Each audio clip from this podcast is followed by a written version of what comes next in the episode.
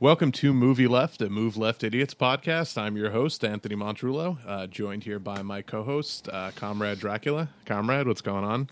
I'm still fighting a cold from last week.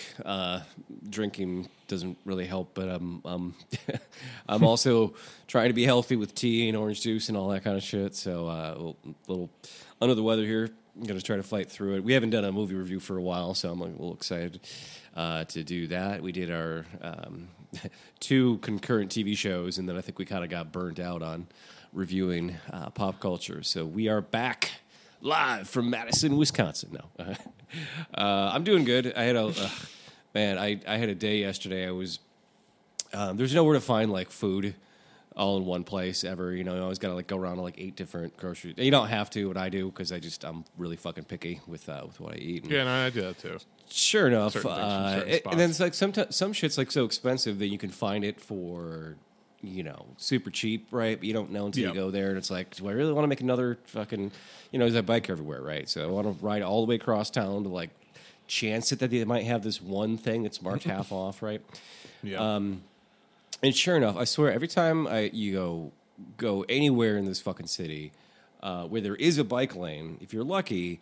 The bike lane is, I mean, if you're lucky that there is a bike lane, not the next part. But the next part is always that there's somebody from Uber or Lyft or an Amazon delivery truck parked in the bike lane. every other block, it seems like. So I'm getting to the point where, like, I'm just sick of it, right? Like, it's not your fucking personal parking space, right? And every time they're there, then it's like, well, now I got to merge into the, you know, traffic lane with other cars that aren't expecting you to, you know, suddenly leave the bike lane and be in front of them. So yeah, it puts your life at risk a little bit. And so now I'm just to the point where anytime they're parked like that, I'll just fucking like slap their, you know, flip their side mirror, you know, because they flip both ways, right? Yeah. And man, I got this Amazon driver got fucking irate, and he jumps out of the fucking Amazon van. And he starts screaming at me from like half a block away, motherfucker, touch my fucker. It's like, it's not even your truck, so don't even fucking give me that shit. And he's just like shouting at me like I did something wrong to him. Like literally like I tapped his fucking car, right? And he's freaking out after completely blocking the bike lane. So, you know, that's clearly on par with the level of fascism that we're going to be talking about today on this podcast. So yes. I just want to kind of, you know...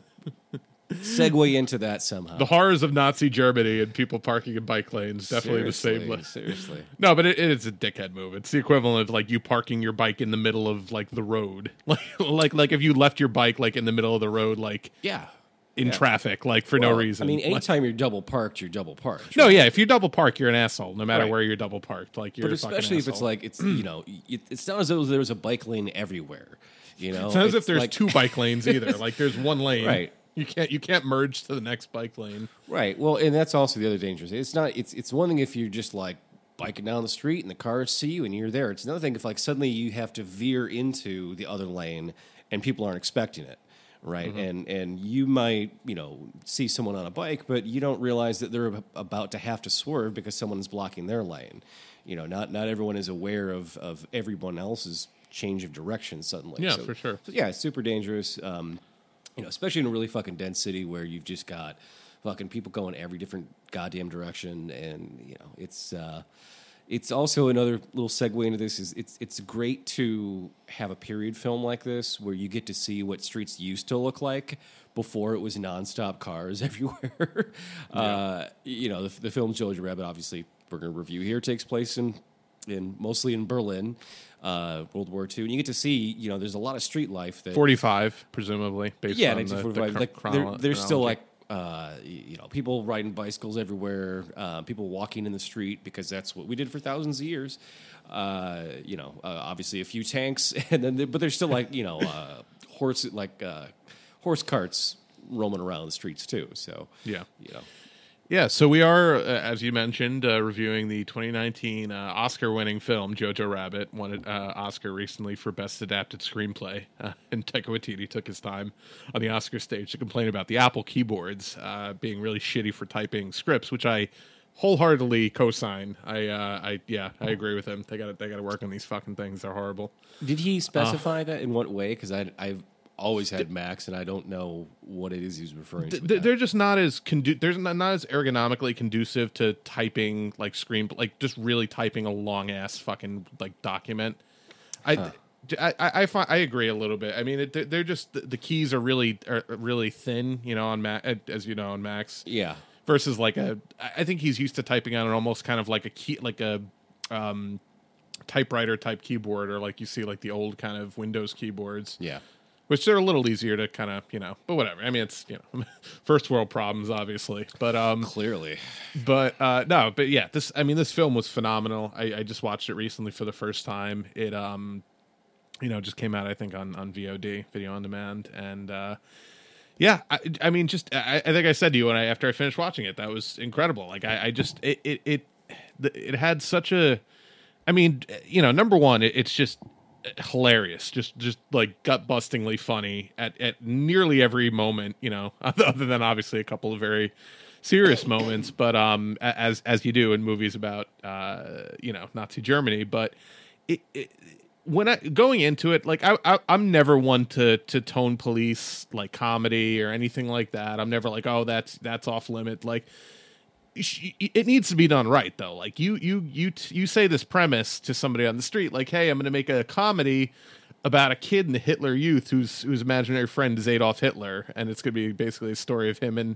and this Jewish girl that's living in his attic. It's like, oh, that could go horribly wrong if not in the right hands, like the right writer and director. And right, see, that's the thing. I would hear it, I'd be like immediately, like, yeah, I want you to make that, but don't have the imaginary friend, because that's just a way to soften it. You know, like it kind of sanitizes things a little bit, because you can do anything you want. Because it makes it farcical, or you know, a little bit fantasy kind of. But yeah, but that being said, though, this is still a really edgy, subversive film. You know, extremely. There are, and not even the stuff with Hitler necessarily. The stuff with Hitler is kind of like, you know, it's there peripheral almost. Yeah.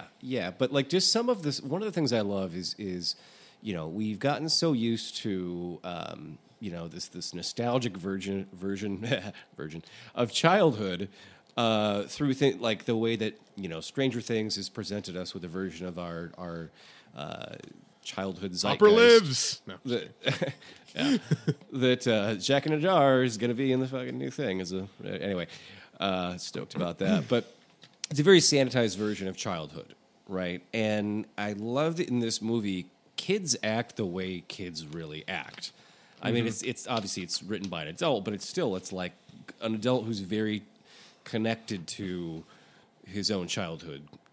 Still, you know, like the just absolute cruel nature of kids, where they can, you know, taunt each other to kill an animal for fun. You know, just as a way to bully one kid and as a way to feel more powerful. That's so read as rude. But enough about Pete Buttigieg. Right. Yeah. And then also at the same time, how kids can be extremely empathetic, too. You know, you've got in one moment a kid saying he wants to, you know, do anything to capture a Jew. And turn it over to Hitler to pick up his best friend, and his real life best friend, his only friend, is like, what about me? He's like, oh yeah, well, unless you're hiding Hitler inside your, you know, doughy boy body, you know, you're just. It's like he feels bad for his friend, but also like gets a fucking, you know, insult in there too, and it's like, and that's just one little moment. It's out of a whole fucking sequence, out of a whole fucking movie, where every. You know, there's not many movies that I laugh at, like really fucking laugh at. You know, it's hard to make a joke land every few minutes, let alone every single line of dialogue is a joke that fucking lands.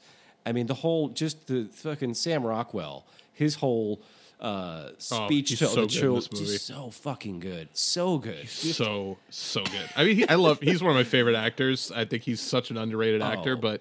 He's so good in this fucking movie. He's and so his character arc's so interesting, too, where you realize that he was really, like, working with the, you know, he was clearly, like, a member of this kind of resistance for at least some period of time, we realize, you know, by the end of the movie, but... yeah, well, his heart's not in the war, but he's still kind of like, you know... feels shitty that he's like fucked up enough that he's down to this level.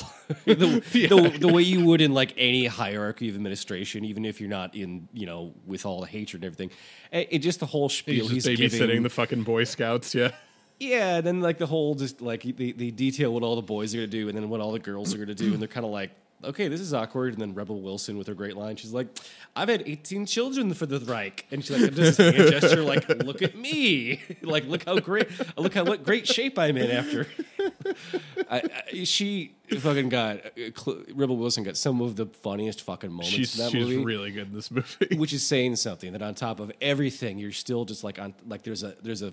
You know, a premise happening that's funny, and then she kind of just like wanders into it and takes it to like another level. Like she's constantly trying to give away that fucking Luger, that fucking gun. She's like can't get it up, get anyone to take it, and that, until the very end, she finally gets fucking Ralphie to take. What is his name? I got it wrong.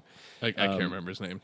His fat friend. Yeah. She finally gets him to take it. And you're like this role. She's like, okay, now that that was my arc, was getting that a child to take this gun, and now my character arc's over, so I can get blown up.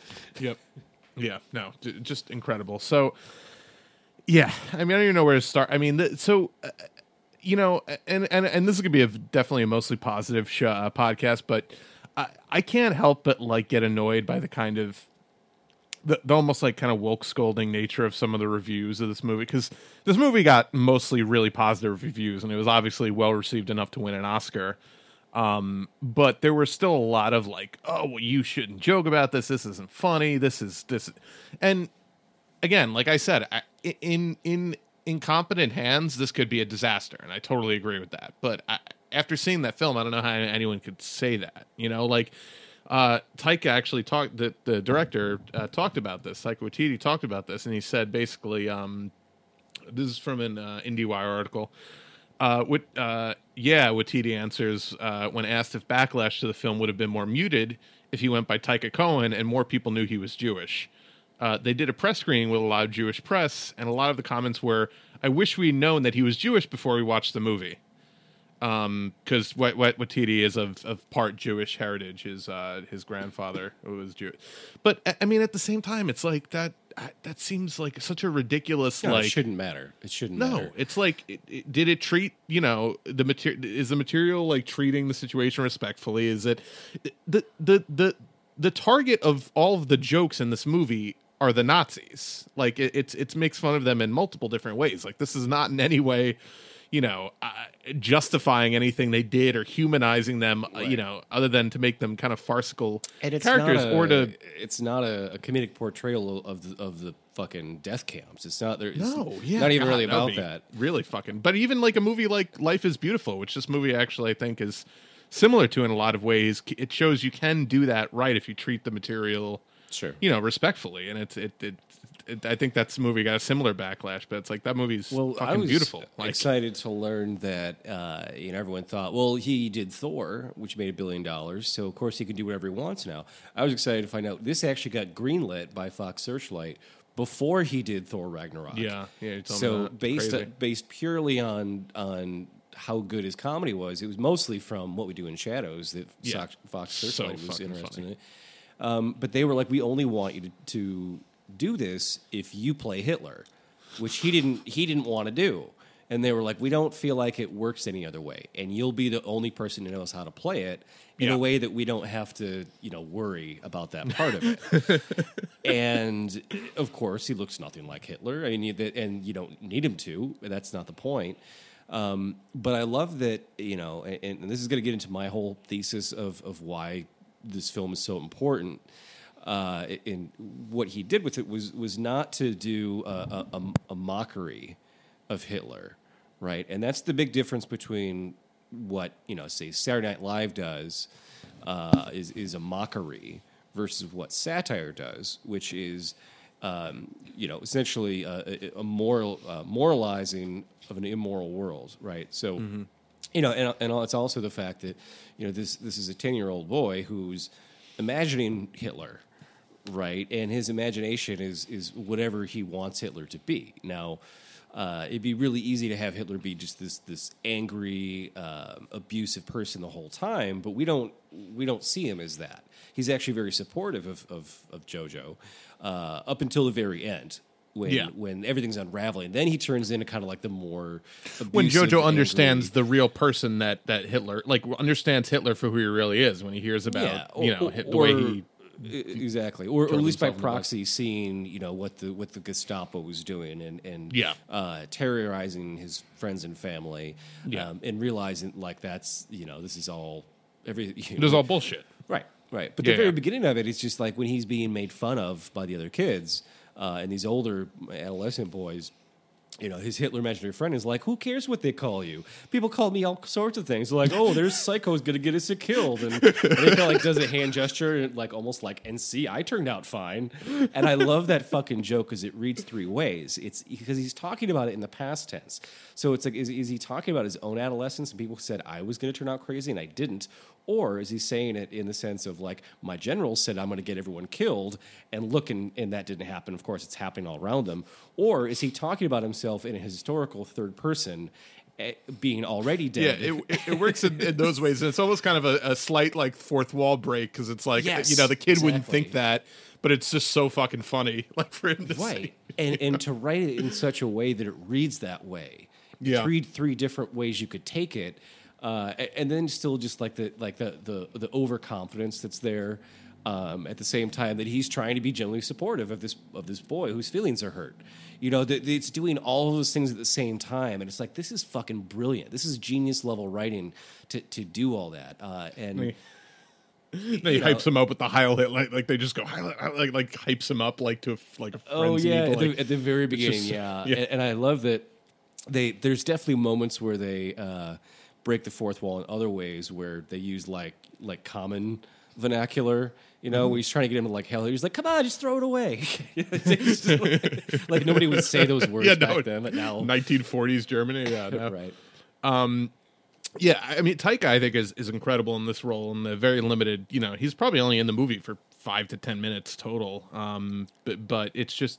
He makes the most of his time, where he's trying to, encourage Jojo after he runs away from the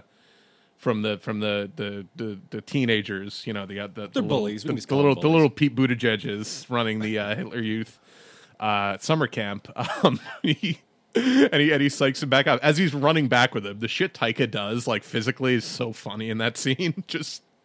Where he's running with him and he's dancing, he's so fucking good in that scene. And to know to shoot at slow motion too, so you can really appreciate all just the bizarre surrealness of it all, and the great little touch where he runs away when the grenade, because it's well, no, he's really a dickhead. He doesn't care about you, It's just... Right. Well, that's the first glimpse you get. That he's still a coward, right? That was something I definitely noticed, but yeah.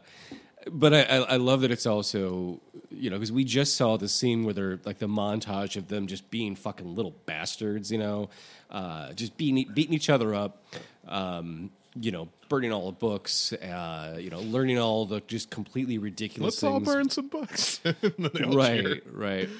Great use of a Tom Waits song there too. I Don't Want to Grow Up. One of my favorites. It was a great soundtrack. But then this movie. When he's these are very important knives. Don't stab each other. And fucking Alfie from Game of Thrones no stabbing. That's right, no stabbing. And then he fucking throws it and ricochets off the tree and gets stuck in the kid's leg. The theater I was in fucking gut laughed at that, and I was so good. This is seeing children get hurt. Not mocking them for being hurt, but just the fucking love of of course the first thing to do was stab each other on accident. Of course, great that's physical comedy. In this it's just that's exactly what. And then of course to see that happen again with the grenade, it ricochets off the tree. It's of course, you knew that something was going to happen like that. Yeah, well, and so. And then just immediately after Sam Rockwell, don't do that. So, yeah, I mean, and this movie in a lot of ways has an old school comedy feel to it. And I think the Mel Brooks comparisons are pretty apt because, his best movies were satires that were fucking hilarious, but really shone a light back on society, looked at racism, looked at, even the producers, dealt a lot with Nazi Germany. And he's always been able to kind of do that and pull that off. And I even you look at his The Producers, which is his first film, and he got the Oscar for that, and people were really furious that he got an Oscar for that movie. He said he got confronted in the movie theater by some guy who was I fought in World War II, and what you're doing is hard. He dealt with a lot of the same shit, but by the way, Mel Brooks also fought in World War II actually was you know, on the front lines in World War II. So he does stuff like that from a place of trying to using comedy to understand history's atrocities and, you know, take some of the power, I think, away from the worst, you know, the worst people and the worst kind of acts in modern history is like, you know, what he's done. Well, that's what the purpose of satire is. Yeah, right? 100%. And, you know, a great example, you mentioned SNL, you know, when Alec Baldwin impersonates Donald Trump, it's not satire. It's just mockery, right? It's almost a petty impersonation. Like, it's just not funny. It's not like... It's good. I mean, it's sometimes it's funny. Usually it's not funny. But the purpose is not to... you know, hold a mirror up to society, to attack the powerful. It's purely mocking someone he doesn't like on a personal level. Yeah. Right? And the difference there is huge, because satire is dangerous. Satire is a weapon against people that are powerful that can't stand to have their authority undermined. Right? And that's the big difference there, you know. Great example of satires, Dr. Strangelove. 100%, yeah. You know, and that was considered to be a dark comedy at the time. Now we look at it, it's probably not quite as dark as it was then, but that was 1962, right? Another great example, and I was trying to like rack my brains for like different examples of what really the difference is based on what the message is and who the target is in Game of Thrones. When Arya goes to Braavos, while she's there, there's this theater troupe that's basically acting out the events that she had lived through, right? And this is obviously, wedding, yeah. Just the, kind of the whole thing, and it's very much mockery of, you know, these people and events that she witnessed, right? And she likes it because it's mocking people she doesn't like.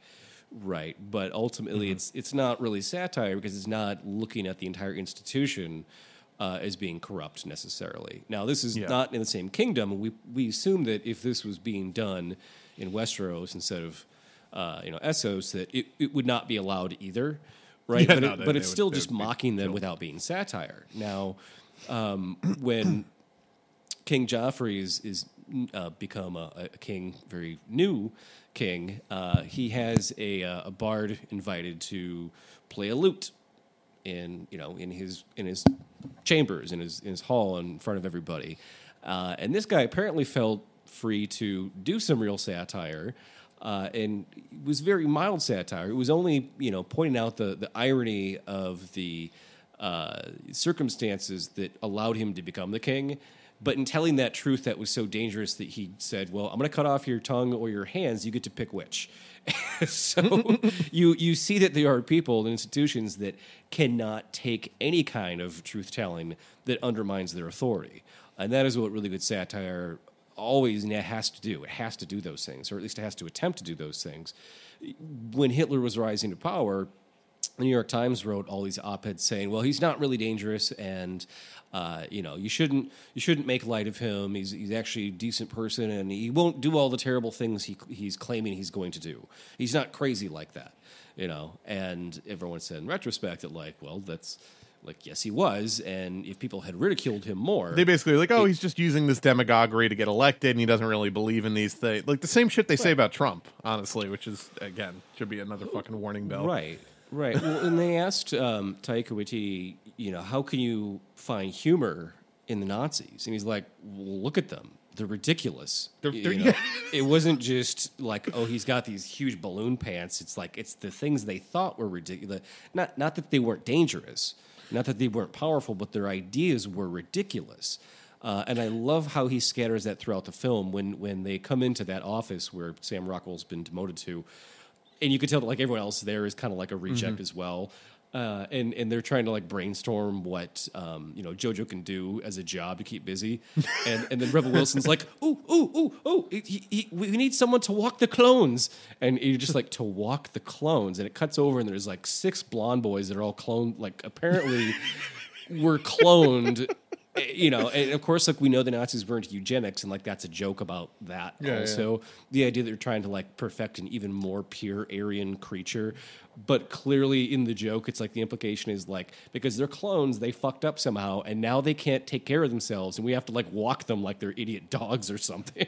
This is like, and that's all of that's just sort of baked into one fucking single line again. Yeah, or like, or the books, you know, the book that JoJo's writing, like the just the preposterous, you know, ideas that they come up with for like what the Jews actually are, and like right. what the, you know, just. Oh, and he's got the devil tail, which is funny because it's true. And just so matter of fact, like, yeah, it's not even like they're like being fantastical. They just very like, you know, clinically read off like, well, of course, everyone knows that that Jews have, you know, long tails. So, you know, like the, or, you know, the horde, like it's just really, you know, but, you know, and actually to your point about satire versus mockery, and SNL hasn't, you know, unfortunately, bar a few exceptions, hasn't been funny in a decade plus. But the difference between satire and mockery is, you know, like you look at Baldwin's Trump impersonation versus someone like Anthony Adamaniak's impersonation. He's the Trump from the Trump versus Bernie debates, you know, the James Adomian Bernie. Yeah.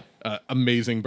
And when they actually do their like kind of two-man show where they do a debate, it's fucking hilarious, number one. But Adamaniak, he's not like a great Trump impersonator in terms of like vocally, but he has his mannerisms perfectly.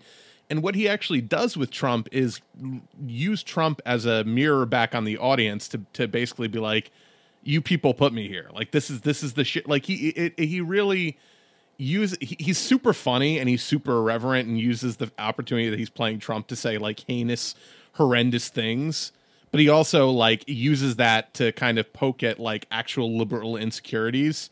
So I think that that's really the difference in if you want to just look at a Trump portrayal. If you've seen the Trump versus Bernie debates versus, you know, Alec Baldwin's one note Trump impersonation on SNL, I think that's a really good way to put them side by side. So, but yeah. So yeah, let's talk about Sam Rockwell's character because, yeah, like I said, he's incredible in this movie. Interesting thing with him, and there's lots of little, you know, you mentioned to me there were little kind of things, you know, subtext to scenes and things that like, you know, you notice on second viewing, and I read a couple of little tidbits, but you know, it's obvious by the end of the movie that him and Alfie Allen, fucking what's his face from Game of Thrones, Theon are lovers. And in the final battle where you see where Jojo, you know, like when the allies are you know, invading, Jojo sees Sam Rockwell and he's got this preposterous fucking outfit that he was designing, you know, this flowy cape with all these fucking, you know, like it looks like he's like the captain of a marching band. Also, by the way, he has like Johnny Depp eyeliner on. I don't know if you saw that. It's just really, really funny. Oh yeah, I noticed funny. All those details. Well, what so I love funny. About that, the humor of it. And I know what you're getting to, yeah, but yeah. I love that, like, because throughout the course of the movie, he goes to Sam Rockwell for advice or for input, and his character is kind of the one that's like, you can clearly tell he has no problem with Jewish people, and does everything he can to discourage Jojo from falling further into down this well of hatred. Right, mm-hmm. But he does inspire him to like, you know, make this book, and then when he comes back to show him what he's been working on. You see that he's kind of, you know, like knows they're going to be taken over very soon. And he's doing his own drawing of this absurd costume he's going to make. And you just wonder, like, is he going crazy? You know, that he's also designing just this, like doing these fanciful illustrations. And then when you see it realized, it's kind of like, no, he really knew like this was just the end. And they're probably all going to die anyway. So why not come out this way? Right. Yeah. And just fucking like, you know what? Fuck it. Yeah. Right.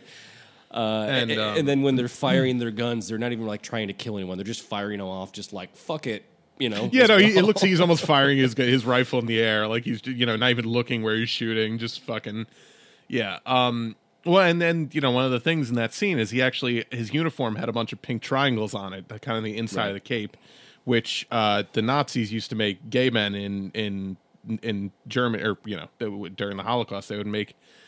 Gay men wear those as patches, the same way they made Jews wear the yellow stars as patches, yeah. You know. Yeah, just the efforts to dehumanize people that the Nazis undertook. Exactly. But it's even more sad when you learn how once those camps were liberated, everyone got to go home or go somewhere. They were let free, except for the homosexual men. They were still considered to be degenerates, and most of them were left in prisons for years longer, some up until the 1970s, which is really heartbreaking. Whoever. Most of them were still, in Germany, but by whoever released them, though, yeah, right. Russians and which was terrible because Berlin was a gay mecca for decades at a time when the rest of Europe even still was not that cool with it. It was a thriving liberal democracy for years before the fascists took over. Well, I mean, just the gay cabarets were famous in Berlin. Even during the war, there were some of them were still trying to operate essentially, but and then so many of the things that the Nazis were trying to persecute were things that were very much a part of Nazi culture too, right? So it's that contradiction was very much baked into I think the idea of this character where he's a Nazi, but with the opening sequence when you've got the Beatles song and all this footage of these rallies of Hitler and everyone going crazy for Hitler looking very much like the footage of everyone going crazy for the Beatles, right? The idea is that it's great juxtaposition. This was something that swept over the whole country, and whether you really were down with it or not, you had to basically be a part of that, right? And we understand that, especially with the character of Jojo, that he's he didn't come up with all these ideas on his own. We've seen this indoctrination that's been pushed on him. That's why we empathize with this kid, and especially with his mother, with Scarlett Johansson, the way she treats him, it's really heartbreaking even to see that because, of course, no mother would want to see their kid turn into a fascist by age 10. No, she's like, I don't know what to fucking do with this kid. Like I can't. Right. And it's really her story in a lot of ways. I mean, and she's someone we haven't talked about much, but I mean, in a lot of ways, she's really the protagonist of this movie. And Taika even said like he really wanted this movie to be about single moms because his mom was a single mom and raised him, and he really, I think, as an adult, he said when he had kids, he understood the kind of sacrifices she had to make, raising him. And I loved Scarlett's portrayal in this movie of the character and just like the, the little intricacies, and obviously you kind of catch on early on that she's part of the resistance or whatever it's called in Nazi Germany, the people actually trying to fight to help protect the Jews during this time. And I kind of realized right at the first moment I realized was when she when they're walking in town and they see the bodies hanging. And if you know the significance of that, you know that they would hang people that they considered like Germans who they considered traitors. That was like exclusively what people they would hang in town like that with the little signs on them and shit. Yeah, it was like to be a traitor was if you question anything about what was happening, you were a traitor. To hand out pro-peace leaflets, that was execution the same day. And I'm sure you know who Sophie Scholl was. They executed her. Yeah, so she was just caught handing out, anti-Nazi leaflets on a university campus, and they caught her and hanged her the same fucking day. Like that's how swift it was. So, not to spoil this movie, but when you see them hanging there, that was to scare people, to scare their own citizens into being subservient, and to say that this movie makes light of all this stuff like that. When we see those people hanging there, and she tells Jojo to, don't look away. And he's like, well, what did they do? And she says, the best they could, or did the best they can. Yeah. She physically turns his head, says, right. No, don't look away. Right. So that's very early there in the film, too. That's not like way later when we think that all this is fun and happy times, Yeah. So they established that the punishment for subversion is death, and this regime is violent and awful, right at the get-go. So even if you somehow didn't know what Nazis were, you would understand. And it's such a great contrast, too, because everything we've seen up to this point is Berlin in these very rich, vivid colors. Buildings aren't you know, bombed out yet. There's still these beautiful pastel blues and yellows and pinks and everything, you know, which was true. That's what Berlin really looks like. Yeah. Taika said in the research for the film, he you know, because every time you see Nazi Germany portrayed in films, it's bleak, and even in like Inglourious Bastards, well, I mean that's mostly France, but like anytime you see, you know, Nazi Germany on film, it typically is very bleak and like, you know, gray and cobblestones, but Germany at that time, Berlin especially, like you said, was a very vibrant city still. It just happened to be under, you know, occupation by fascists. If you look at the color palette in Thor Ragnarok, it's the most colorful, vivid Marvel movie there is. There's oranges and greens, and it's like, just why? The posters. Yeah, if you're going to shoot such a huge production, like, why have it be so drab and like everything is desaturated yellow and orange? Dark and edgy, bro. You know, it's like just hilarious. I gotta make my hero Ayn Rand proud, bro. I gotta fucking. So yeah, I love to see that sensibility of like, you know, not a lot of comedic directors spend that much time obsessing over the colors. I would say maybe Wes Anderson would come close, but his movies aren't really about anything the way that this movie's about something. So I feel like looking at a lot of the shots in this reminded me of some Wes Anderson framing, except that this movie's, you know, just constantly making you feel things emotionally that Wes Anderson films don't. Another movie this year, I mean, it's slightly off topic, but Once Upon a Time also really had a nice, vivid color palette. But I think that was a deliberate choice to kind of invoke, you know, memories of the 60s for people. But like, it's things like that stand out in the movie. I really do appreciate that level of detail, you know, in set dressing, not just let it kind of blend into the background, but have it actually be a character in and of itself. You know, so...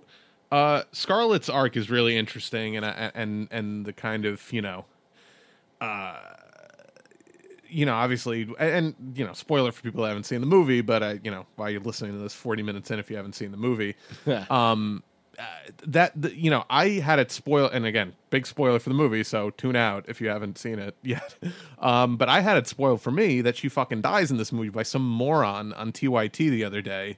I think it was actually on John Iderola's like podcast or whatever, and he had some guy on who was like, "Oh yeah, you know, it was great, but you know, and I was so shocked when Scarlett died." And I'm like, the fucking movie is not even out on VOD yet. Like, how privileged? It wasn't even a review show. It wasn't even a movie. No, show, they were talking about the Oscars, and I was like, "Oh, I could listen to this. Surely they won't spoil some movie that I haven't seen yet, since most of these movies are not even available for fucking purchase or rent yet. They're only in theaters." Like, God, what a dickhead. But in any event, so I was kind of pissed about that. So you knew when it was coming up, though. You could tell where it was going to happen. Well, no, I could tell by the end of the film, based on what she was involved in, that she would be killed by, you know, the Nazis, but I didn't expect it when it happened. Like, when he literally bumps into, you know, her court, which is, and of course, you know, I knew there was some foreshadowing with the shoelaces, but, like, just such a heartbreaking scene where he... I could totally tell it was coming up. Yeah. And I didn't know it was coming up, but I could tell it was about to happen. Something was about to happen because we hadn't seen her for a long time in the movie. Yeah, and the color palette shifted to be extremely deep winter icy blue. Right. And also just the fact that like, he's sort of wandering, following a butterfly, and all the like ambient audio is gone, and it was purely music, and I'm like, they don't do that unless you're about to walk into a fucking trap. Right. Yeah. And the framing on this butterfly, it's like very tight, and he's looking down at it. Like, he's totally tunnel vision on this little butterfly.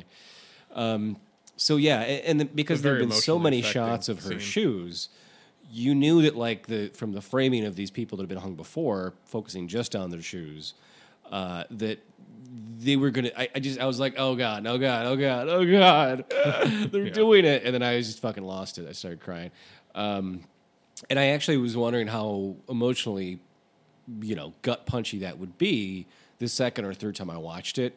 And it still fucking hurts. I don't know if you watched it more than one time, but this movie has an amazing rewatch value because there are so many jokes that you just can't remember them all, or you don't even catch them the first time. And then the emotional moments are just, they're so well done. I know that Scarlett Johansson has said some very problematic things about a whole range of things from politics. She's an idiot. Like, let's be real. She's kind of an idiot, but she's an amazing actress. She's the highest paid actress in the world because she does a really fucking good job at what she does. No, amazing actress. Fucking airhead in real life sometimes. Yeah. But, yeah. You know. Well, the scene where, JoJo's giving her shit and also attacking her essentially for being a single mother. Because his father is AWOL or is in the Italian resistance or wherever he is. We don't know if he's actually alive or dead. I think they actually say later on that he is still alive. I don't know. Yeah, I don't know if we're supposed to. Yeah, I think it's who knows. Well, because when they're after she gets killed, right, or hung, by the Nazis, and he is commiserating with Elsa. She sort of alludes to that she knew or she's heard things about his father. And they may be reunited, or they're going to try to be reunited. Or he's going to come back once the war's over. Like, right. She says something like that, yeah. But the scene where Scarlett Johansson kind of does the, like, snaps and turns into the father, you know, scares the hell out of the audience because she gets really loud and slams her fist on the table, which you're supposed to be scared by that. And then you kind of she gets this look like you don't know if that was controlled or not, or how controlled it was, right? As, you know, she's obviously acting. But that scene was so, not confusing to me, but it was so, like, interesting. I was really just trying to figure out what that character's actual intent was in that moment. Right. Like, if she really did, that was a little bit too far. Yeah. Some idiot was like, well, how could she have gotten the ash on her face but not on her lips? I'm Jesus Christ. What? Come on. Are you fucking kidding me? Really? You just do this. And then you do it, and then, okay, anyway, still... I know it's a podcast, but everyone knows that you literally just didn't put your fingers over your lips as you smeared it across your face. Like, it's the easiest thing in the world. It's just you fucking... Yeah.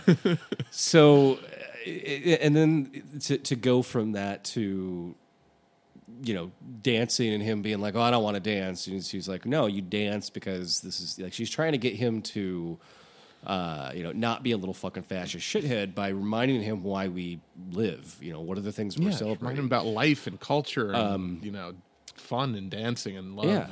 Yeah, and I love that they don't end the scene there. You know, they show them, he's dancing on the chair and everything, and then the camera pans up and it shows Elsa in the attic still, like completely trapped and cut off from even that much human interaction. And you're just, it's like, oh my God, this is so fucking good. But I love how that scene starts because it starts with Hitler at the table with them, and he's sort of they're like when she's like, I hope the war ends soon, and they're like, what? Like they both slam their fists on the table, and then it gets to the point where he's gonna start eating the food that he's not supposed to, and that's when Hitler's kind of like, oh, I think I'm actually gonna get up and like he's like afraid of the conflict that's gonna happen between them. He's like, so he shows himself out, but then as he walks away, he kind of like gives the fucking stink eye to the mom, like he's still just like, I'm watching you. It's so all these little fucking details that make that the whole scene. Have so much, you know, so much humor and impact and heartbreak, and just, you know, whether you grew up with a single mother or not, like you feel that, relationship, which I did, and I'm, you know, for sure, it's definitely, it was real, it was a very real portrayal, and Taika obviously, you know, experienced that himself, so he brought that real understanding to it. But, you know, it's just funny. You reminded me in that moment. It's another reason why he's like Mel Brooks. He's the funniest part of his fucking movies. Like that, because Mel Brooks also would do that where he'd show up for, you know, 5 minutes in a movie in like Blazing Saddles as the governor or in Spaceballs as fucking yogurt. Like, and he's the funniest part of the movie. And Taika is every fucking scene he's in just steals the scene until he's off the screen. And then you can kind of focus again on every other, you know, great aspect of the scene. But it's amazing for someone who's such a prolific writer and director to also be that funny of a comedic actor. It's like, this dude is, you know, he's only done like 3 or 4 films. It's like, I can't wait to see the shit that he does in his career now. Like that. It's just, well, he started late too. He didn't even make a short film till he was in his late 30s. Like what? Like that's crazy to me. Yeah. Or maybe What We Do in the Shadows is tremendous, by the way. For anyone that hasn't seen that movie, amazing fucking satire. It's shot like a British kind of like, you know, like mockumentary. Like, it's a mockumentary basically, but it's shot like a really British reality show basically. Yeah. Where it's just this guy and his flatmates who happen to be vampires, and like there's like a group of werewolves who they don't like and they feud with each other, but it's like just very, it's very British in its sensibility, and it's really fucking funny. And smart, and like, yeah, I mean, it does take place in England, but I feel like the humor is almost even more New Zealand. Like, it is very, maybe, yeah, I don't know. I don't want to say it's droll, but it's just very the painful awkwardness of situations is what he loves. He loves that stuff. Mm-hmm. His character in Thor Ragnarok 2. Not Thor Ragnarok 2, but also as well. Thor Ragnarok also. His character is all about those weird little awkward moments that make things funny. Mm. And to do that and to have it translate in a film also means you got to have some fucking flawless comedic editing to know exactly where to tell the joke and where to cut to the reaction to the joke. And you're talking, microseconds, 24 frames a second, 24 different places you can cut to make it funny or not funny. And sometimes knowing exactly where that cut is or where it needs to be makes all the fucking difference. That's comedies live and die in the editing room. That's 100% accurate. Just if you don't cut a movie right, you have the funniest fucking cast, funniest script in the world, and it's going to fucking fall flat because it's all about how characters react in the scene, how cuts, add to the humor of a scene. It's so important to have that, down 100%. Absolutely. Speaking of just an amazingly cut together comedy scene, and it's only like a minute and a half, but the scene where the Gestapo show up to search his house, fucking so good. Again, Stephen Merchant, just, the head Gestapo. Yeah. Taika said so there's 31 Heil Hitlers in that minute and a half sequence. And, Taika was like, I just really wanted to show how, I forget the exact quote, but he basically just wanted to show how ridiculous Nazi protocols were, because you did have to Heil Hitler everyone that you, encountered that was another ranking officer or any kind of a military personnel. You had to Heil Hitler each other. So just think about how inefficient that would be. Oh God, we see it in that scene. Just, Sam Rockwell comes in, Heil Hitler, like by the end, like Rockwell's line read on that. By the end, he's like Heil Hitler. Like, he's just so funny. Like the way he just gets tired halfway through having to Heil Hitler each one of them. God. The favorite joke was when he's talking about, trashing the house and everything. It's like, you wouldn't believe all the inane calls we get. Oh, there's a communist hiding behind my refrigerator. And then it turns out it's just mold. So basically the same. I just love that fucking joke. Oh, basically, Waititi's, contrasting the Nazis with, what's the opposite of Nazis? The communists. And who would the Nazis hate the most? The communists. Yeah.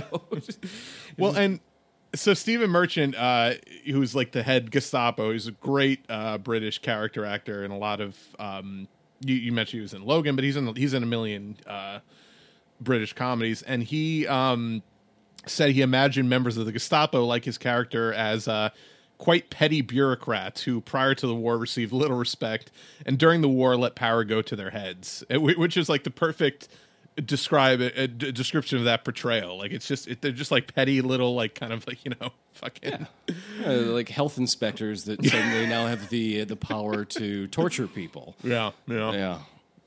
So I just thought that scene was incredible, and then Sam Rockwell coming in and clearly going to meet with Scarlett, and it's like, well, why are you here? And he's like, I just had a flat tire and I was going to drop off some brochures for the kid, and he worked. It was at that was when you really were like, oh no, okay, yeah, he's working with her, and he's working against the Nazis. Right. Well, and then with the passport too. That's when you really, if you hadn't picked up on it any other time, now it's completely obvious that he is at least protecting them because he knows them, if not other reasons. Yeah, because Elsa, I think, is like, oh, I said the wrong year, but he let me go or whatever, something like that, right? Yeah. She says the date wrong, but then the worry is how long until the Gestapo figures it out. And did that, in fact, become the reason that his mom gets captured and killed? Yeah. That's very possible. And right. And they never really say that, but it's like the when he comes in with that knife and he stabs her, but like half-heartedly, and it doesn't really do anything. Like you could tell it like broke the skin a little bit, but that was it. Like his heart wasn't there. Yeah. You get the sense that like he thinks it's possible that mistake is what killed his mom, but like it doesn't matter. It doesn't matter because this is a fucking war, and these people will, you know, when they're in the swimming pool. And he's like, well, what happens if I turn it into a Jew? He's like, well, they'll kill the Jew and anyone else who helped the Jew. And because we live in paranoid times, probably anyone else that even heard about the Jew. You're just kind of like, okay, now we, you know, like he knows what this all is. He knows what the game is. And then I love as they're sort of talking, Rebel Wilson overhears it and like, no, it's true. They have mind powers. It happened to my uncle. He got very drunk and cheated on his wife with his with his aunt or with my aunt or whatever it was. And it was all the Jews' fault. And he was like, okay, all right. Yeah. But that line reads differently a second time when you realize Rockwell's in on it the whole time, because you're like he knows that this kid is like conflicted and wrestling with it, and he's trying to discourage him by saying like, no, they'll kill your fucking mom, kid, like don't do it, like which you don't realize in that moment. I think at the first time, because that's before you kind of realize what he's up to or that he's involved. It's like, oh, he's just, you know, matter of factly reciting it, but his character takes on a very different tinge, I think, the second time you watch it. It does, yeah. Well, and just watch Scarlett Johansson really close, too, because when, you know, he says, oh, I heard my dead sister's ghost upstairs, and she's like, oh, that's terrible that you've gone crazy. It's like, you know, you know that she knows he knows, but she has to keep pretending that she doesn't know that he knows that she, you know.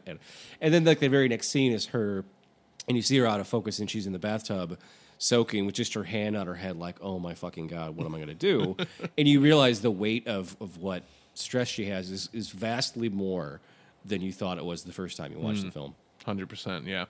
Yeah, and, you know, the moment that really got to me emotionally was towards the end where, you know, after the Allies take over and you see Jojo running through the streets, and obviously Rebel Wilson puts the jacket on him, so he's like, here, so they know who you are. Oh my God.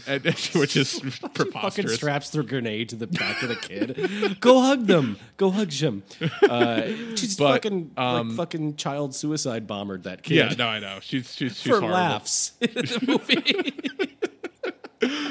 But the really like the beautiful scene that comes next is when he kind of gets captured by one of the Allies, and they take him to this little pen where they've kind of rounded up all the Nazis, and Rockwell, you know, kind of it's like, oh, it's all right, we lost, buddy. It's that, you know, he really kind of gives him this nice little pep talk, and then like really quick he just rips the jacket off of him, and, you know, he's like, oh, run, and he starts, you know, saying, get out of here, Jew, and he like spits on him, and it's just this really affecting moment, because you're like, oh shit, like, you know, I don't know, for whatever reason that moment really got to me. I thought that was a really, you know, a nice culmination for his character, because he knew what was about to happen. Obviously he didn't think they were going to be taking his POWs. He knew that they were all going to be executed, and he knew that, you know, they could, this kid's 10 but he's wearing the jacket, like they could just grab him, kill him too. Like he knew he was going to get killed no matter what. And by getting that kid out of there, he was trying to save his life any way he could. But and then it doesn't paint the Allies in a very positive light. No, too, and that happened during the war. I mean, fucking war is atrocious, and we've committed atrocities from the beginning of time, founding of our country, and World War II is, you know, no different. I think people like to look at that as like a justified war, and you can make arguments that our involvement was certainly more justified than almost any other war we've been involved in, but that doesn't. Oh, we did so many terrible. I mean, the firebombing of Dresden. Oh God! You know, we killed 50,000 civilians in one night. Yeah, there was no military targets there. It was purely a war of attrition. Nothing we do is ever. Yeah, we never engage under proper, you know, rules of combat, even as narrow as they are. There were opportunities for the Allies to bomb the rail lines that led to the death camps, and they like repeatedly wouldn't do it. Yeah. Right. Which is like why? Why was not like, to mention the fact that Japan was defeated by the time we dropped the first atomic bomb, let alone the second atomic bomb, and we had no justification or reason to do it other than the fact that we made it, and we wanted to basically. Yeah, it was basically pulling our dicks out and being like, hey, look at what we can do. Like it was. Yeah. A unspeakable atrocity that we committed during World War II. Did you see that tank battle movie that Brad Pitt was in? No, I wanted to watch that. Fury. I haven't seen that yet. Yeah, that was really fucking good because it really went into some dark places of what these American hero guys are capable of. It's definitely like not a great work of art. It's a bunch of guys in a tank, and it's not like a bunch of like rah-rah America bullshit. If anything, if you probably show this to a lot of fucking pro-military, pro-America guys, and they wouldn't hate this movie for what it really shows who these people turn into. But it's still a really fucking entertaining movie. And, you know, it's tank battles. It's like tanks shooting other tanks from, like, at very close proximity. And, like, what that would really fucking look and sound like and in that respect is pretty fucking cool. But, there's like the middle... It's like a movie within a movie where they liberate the city, and then they all expect favors from the locals. And they're all a bunch of fucking, you know, aggro tank guys who take a shining to the young women in this town. And expect favors for liberating it, and where that goes, yeah, right. Yeah. So where it's gone historically, obviously we can think back to all the fucking towns we played villages we liberated in Vietnam by pillaging and raping and massacring their civilians. But and another moment that really got to me, now that we're kind of talking about the end, was the last scene. You know, after Berlin's liberated and they walk outside and Elsa says to him, like, what are we going to do now? Or maybe, I forget which one says it, but I think maybe Jojo says it to her, like, what are we going to do now? And then you hear David Bowie's German version of Heroes kick in. And even though it's obviously, you know, it's anachronistic and that song came out like 30 years later, it was just such, for whatever reason, that moment really got to me because, you know, the whole idea that his mom was trying to instill in him to break him out of this fascist kind of hatred that he was indoctrinated with his whole life is just, you know, you're a fucking kid, like, go dancing, go experience life. And like, it was so beautiful to see that, like, by the end of the movie, he did understand that, like, you know, and it's a lesson she's trying to teach him repeatedly, you know, when the whole movie, yeah, when they have their little, like, their bike ride, you know, little day holiday, that's the last time they're together. You know, and there's the scene where she's trying to express upon him, you know, this is not the world we're supposed to live in. You're supposed to fall in love. You're supposed to dance. And he's like, I don't have time for any of that. We, you know, she's like, no, it'll make you stronger. And he's like, I'm pretty sure metal's the strongest thing, followed by TNT and then muscles. And it's just like some of those, like, which also reminds me of the line where Elsa says, you're not a Nazi. He's like, I'm hugely into swastikas, so pretty sure I'm a Nazi. I just fucking love that line. But, like, he's fighting it. He's fighting that idea that, you know, that obviously because he's, you know, lost his sister and lost his father. He's trying to fill that hole up with something, right? And he's filling up with the wrong things. And, you know, they're at this stone bridge with this really long, like steep, stone stairway that goes up one side and down the other. And when she goes to tie his shoes, because this is a running joke, these 10 and still can't tie his shoes, she ties them together. And when he goes to walk, he falls down. And she's like, what's wrong with you? Are you drunk? Are you, you know? And then she starts walking away. And he's like, mama, mama. And she's like jokingly leaving him behind, going up these stairs. But you watch it again and realize it's like a visual metaphor for her leaving him behind because she's going to die soon. Yeah. Yeah, yeah. No, I mean, and it, like, when you go back and you realize that, it makes, you're just like, don't go up those stairs, don't go up those stairs. But I love that. That the scene's not done right then. It kind of goes on a little bit, and I love that it ends with them riding their bikes, and you see this truck come back with all these wounded soldiers, right?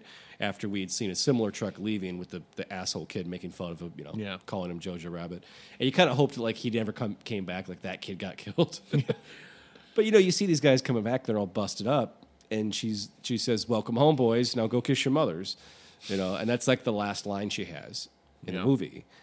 And we see her briefly later on passing out the leaflets, but then that's it. You know, she's gone from us, right? So to see that their bike ride was the last time they're together, and then at the you know, almost the very end when he's reviewing all of his horrible images of Jews that he drew.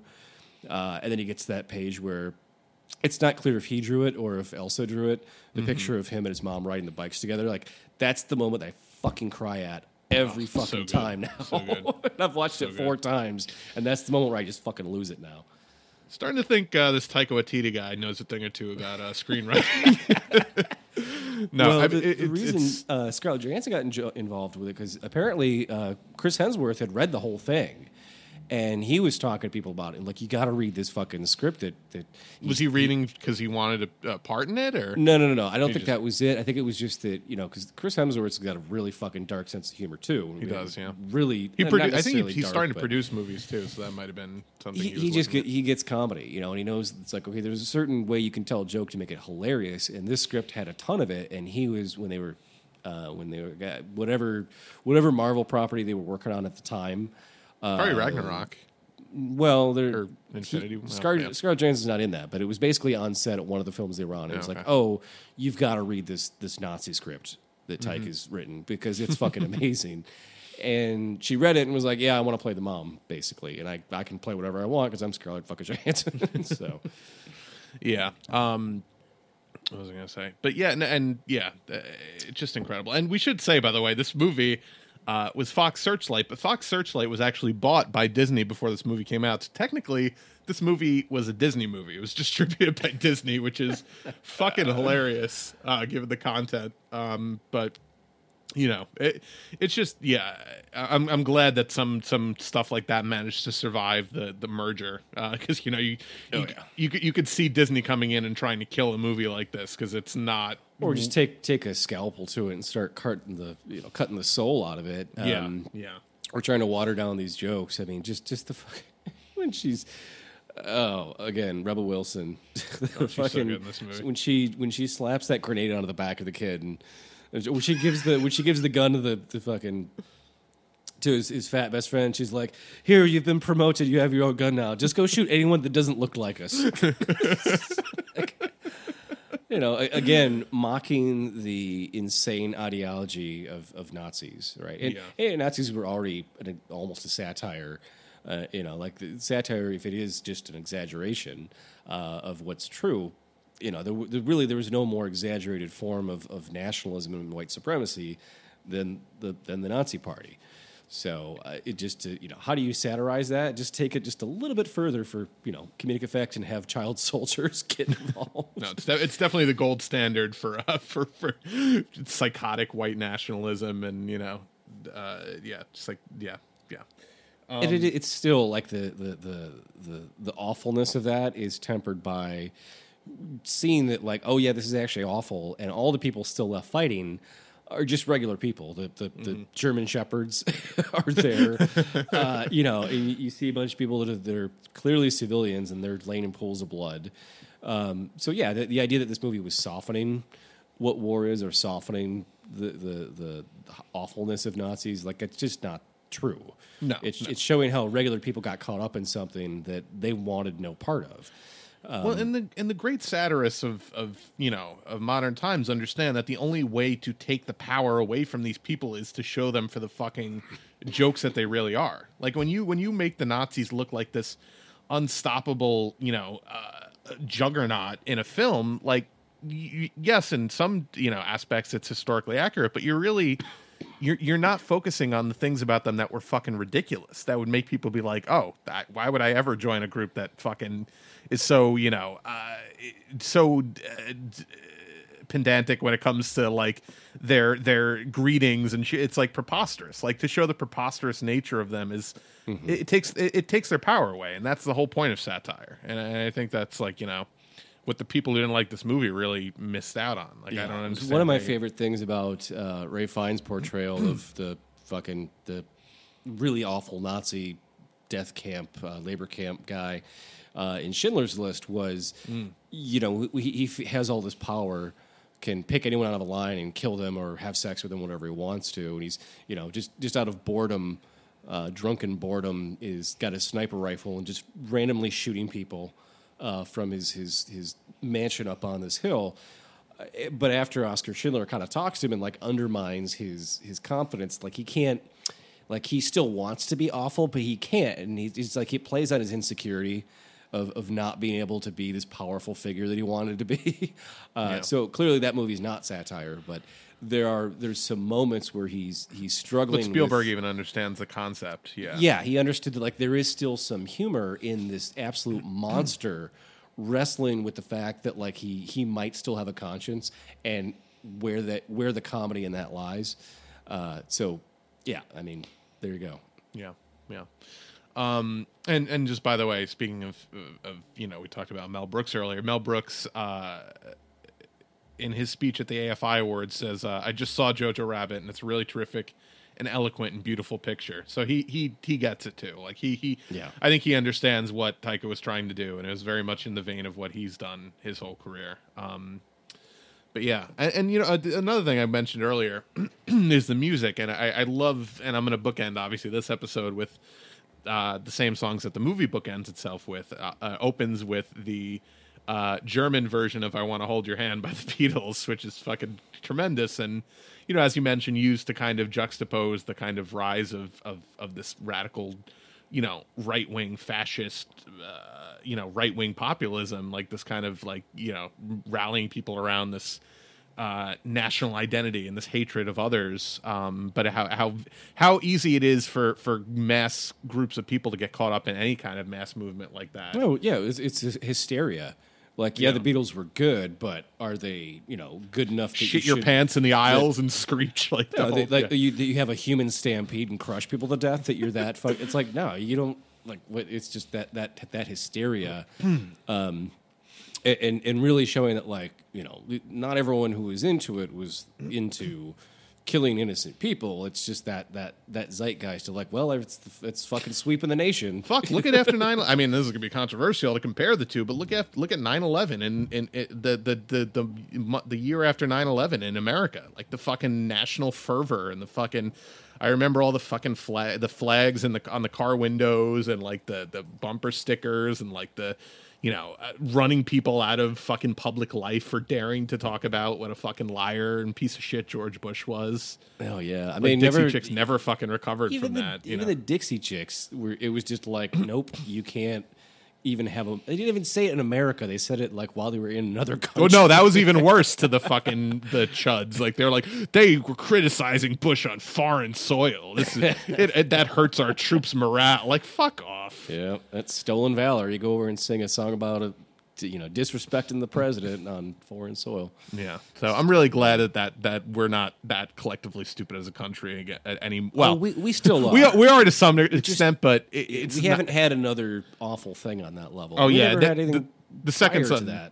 The second something like that happens again, that'll be immediate. Like liberals fucking love Republicans and can't wait to fucking heap praise on any kind of shit, you know, shitlord that just happens to not like. I mean, fucking Mike Bloomberg is I know this is so not on topic, but Mike Bloomberg is a perfect fucking example. He's basically Trump, but he doesn't do mean tweets, so liberals are fucking fine with him as long as they get the person out of the White House who. You know, upsets their sensibilities. Like sure. it's just sure. Unfucking real. And then 4 years later, they won't remember what they didn't like about Trump. Because it'd be like, well, you know, Trump's not as bad compared to Stephen Miller. Like Stephen Miller is the real. Right. You know, I long for the days of Donald Trump. Like that'll be the shit that they say. It's like, and they're the same people that will say you're not allowed to make jokes about Hitler. You know, it's just this fucking schism where they. They don't remember the thing that's bad. It just becomes a brand to them, and they don't think it can happen again. But the way it happens again is by not ridiculing the people that are, you know, potentially next in line to be the next Hitler if we're not careful, you know. So Michael Bloomberg has more fucking sexual assault allegations against him than Donald Trump. Just let that sink in for a second. Trump has 40. Bloomberg also has.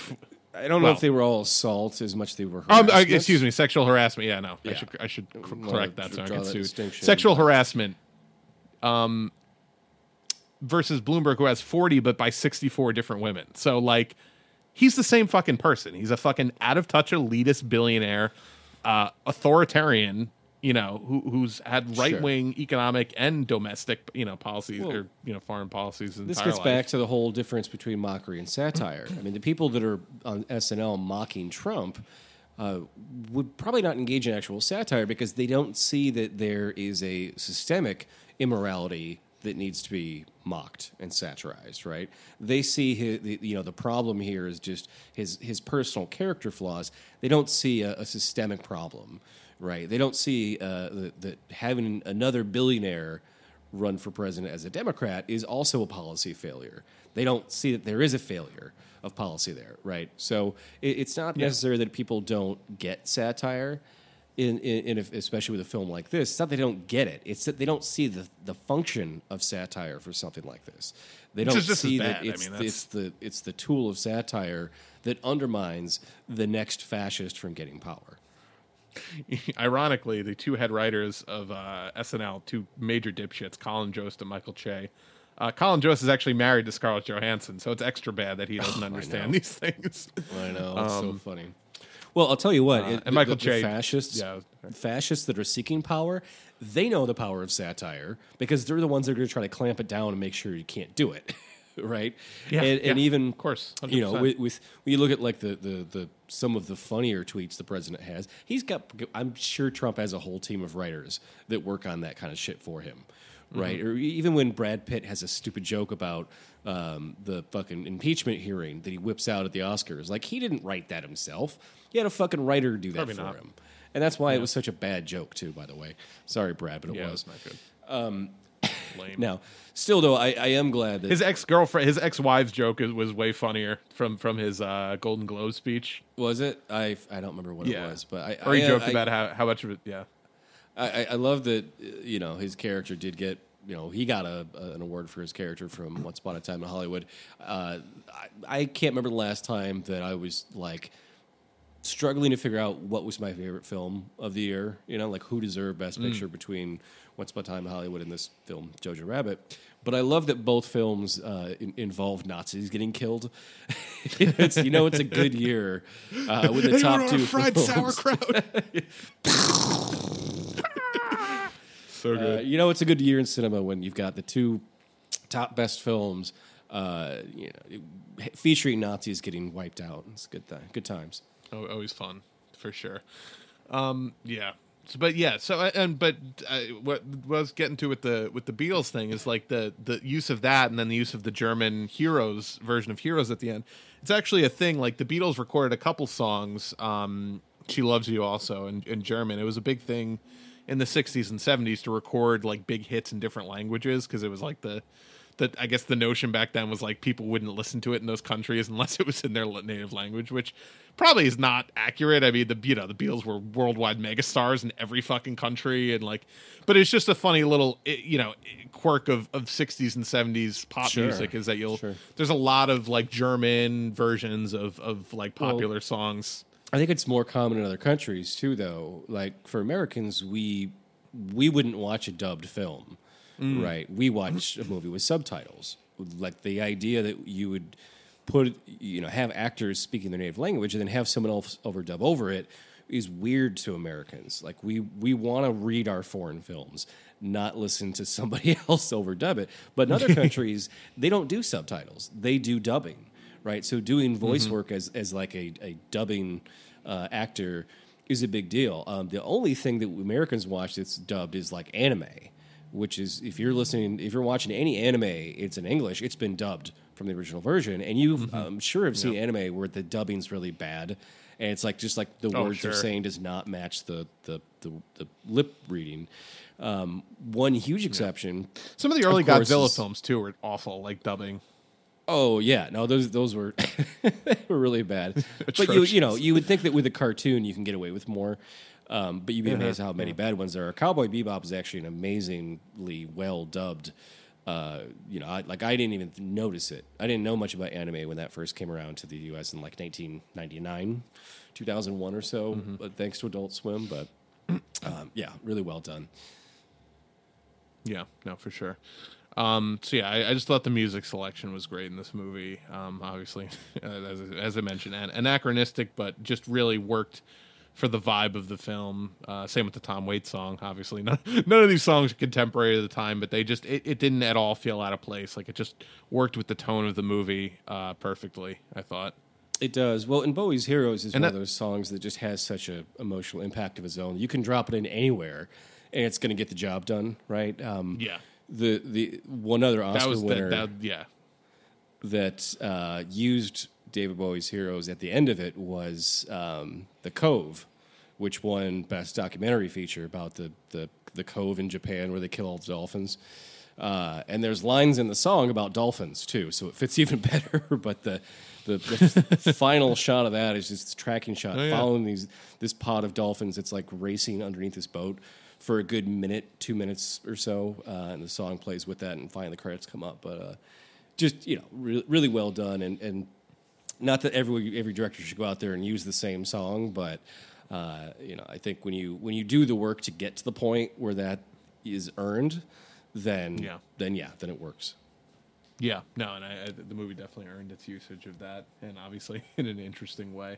Ironically, actually, it's something I think that he might have picked up from Mel Brooks doing that, like anachronistic songs and period pieces, because he does that in Blazing Saddles, like several times. Like when they're singing, they're singing like their work songs. They start to sing like I forget, it's like a Nat King Cole song or something, but it's supposed to be like, you know, the 1800s. But it just worked in that moment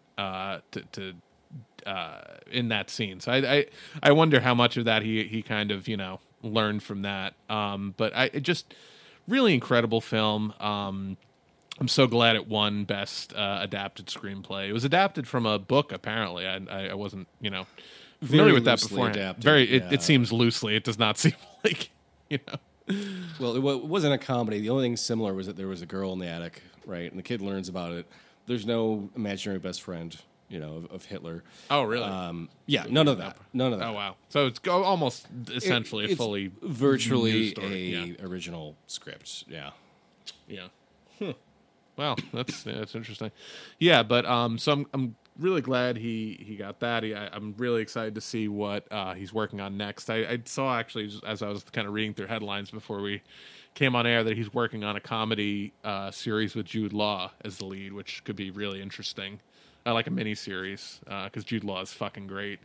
And was that like really low key hilarious in The Young Pope in the first? I haven't seen the new season, but the first season, like, he's really good in that show. He was, yeah. I've actually been waiting for the whole season to come out, and I'm gonna binge the second season because I don't know if I would get into it as much watching it week after week as I did with the first season of that, where I did binge the whole thing and thought it was pretty amazing. Especially because like they set you up to not like his character at all, and when you finally do.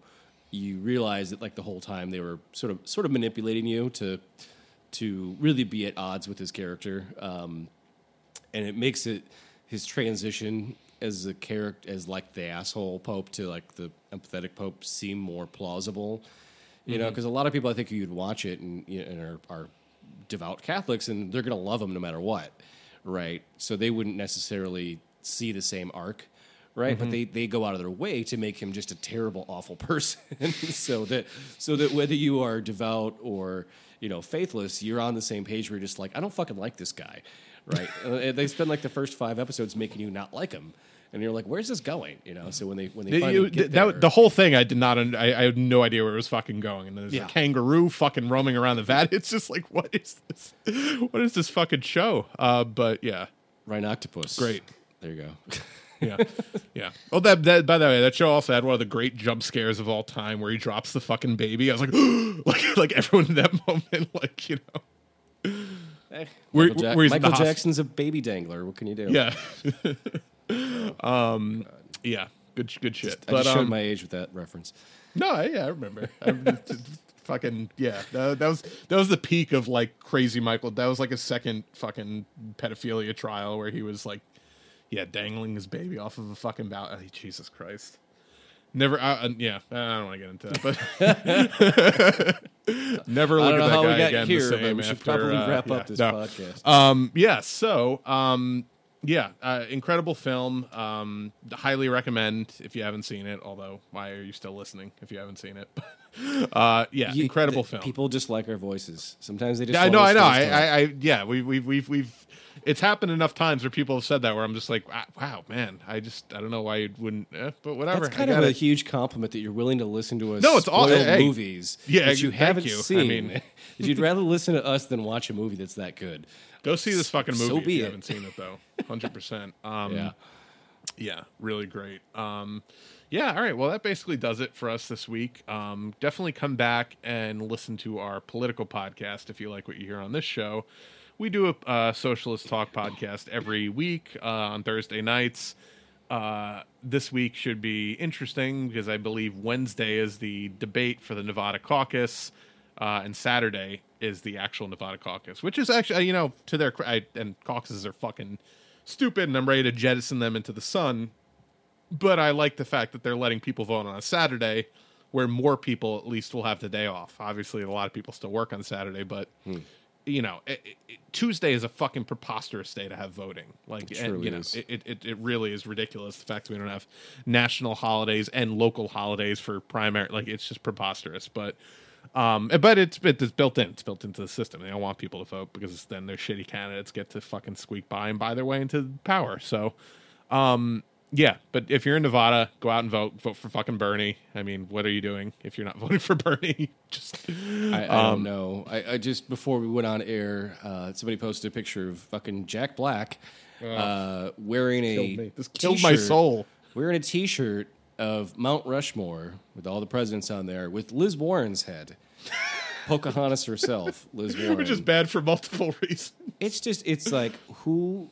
thought that was a good idea? Are they trying to make her look even worse to indigenous number one people? It's like that's like the Marcos dickhead delivering 10,000 flowers to Pelosi level cringe, but also the as you mentioned, the fucking the disgusting slap in the face further to indigenous people, because the Mount Rushmore was built into the Black Hills, which was a sacred site for the Lakota and for other people in that area, and it's like, to put her face on there is just so even fitting, and I guarantee it was somebody on her campaign that came up with that.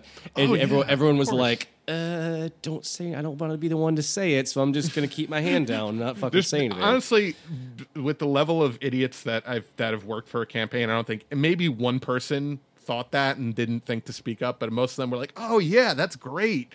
I bet you half of them didn't even realize the significance of that.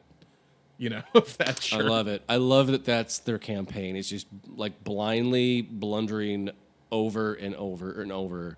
And then everyone's like, I don't understand why she's doing so bad. Like, good. I hope you never learn that. Keep making the same fucking mistakes. Yeah, I mean, seriously. Did those people watch her fucking disgusting speech after she didn't get a single fucking delegate in New Hampshire, and she spent it fucking trying to slander Bernie and his supporters for no reason? Like, you tanked your own fucking campaign because you're an idiot and you have terrible political instincts and you listen to the worst fucking cast-offs from the Obama and Clinton campaigns, and rather than bow out with grace and save some of your political goodwill that you've earned over your career by endorsing Bernie, you decided to fucking just go full fucking Hillary and just completely torpedo. You're gonna jettison that into the sun, like you said. I think he was wrong for doing this, but he was looking into making her VP and Secretary of Treasury. Like, they literally had their team look into whether or not legally you could do that. Yeah, and it turns out you could. They said that. I don't know if that's really true. But who knows? But she's totally butchered any chance of that. But yeah, political podcast. If you like what you hear with this, we'll do more of this usually Thursdays is when we record our political cast. And on Saturday, I will be in Boston at a party with a massive Elizabeth Warren supporter. So I will be probably in a very good mood, although we may come to blows. We'll see, because the caucus, if polling is any indication, knock on wood, and if they don't fucking cheat it, which they're going to, it seems like even if they do cheat it, Bernie looks like he's running away with it in Nevada. So, let's see what happens. Obviously, everyone go out and fucking caucus and canvas and everything you can in Nevada if you're out there. But I have a good feeling about what's going to happen. If you like Jojo Rabbit and you're worried about the rise of Nazis and fascists 100%, and all that, then you need to go out and support the guy. It's the total opposite of all that shit, and that's Bernie Sanders. Jewish, progressive, wants to give everyone health care, wants to give everyone a jobs guarantee. The way you stop fascism is give everyone a fucking job, make sure they're taken care of financially so they don't start scapegoating immigrants and people of different religions as being the thing that is their lot in life. So vote for Bernie Sanders if you like Jojo Rabbit. It's right now at this point it's socialism or barbarism, and you need to make that decision. That's the two choices that we've been presented because of 40 years of failed neoliberal policies. So yeah, exactly. And Bernie lost America. Get her done. And Bernie lost some of his family in the Holocaust, so I think he might have I don't know if he would appreciate this movie's humor, but I think he would. He's a pretty funny guy. I think he would get it. Yeah. So you can rate, review, and subscribe on Apple Podcasts. We can follow us on SoundCloud, soundcloud.com/moveleft. We have a Facebook, facebook.com/moveleft idiots. We are on Patreon if you want to support the show that way, patreon.com/moveleft. tinyurl.com/moveleft merch if you want to pick up any merch. I am on Twitter at move_left. And I'm on Twitter at bikeslutty. Yep, we will see you next time.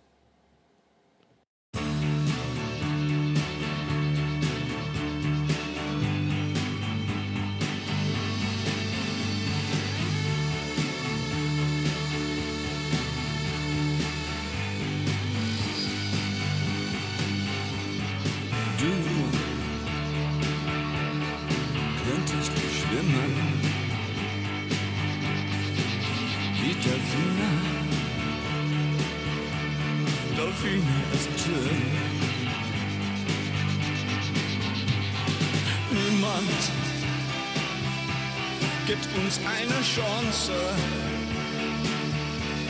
doch können wir sie dann für immer und immer. Und wir sind ein Heaven für einen Tag.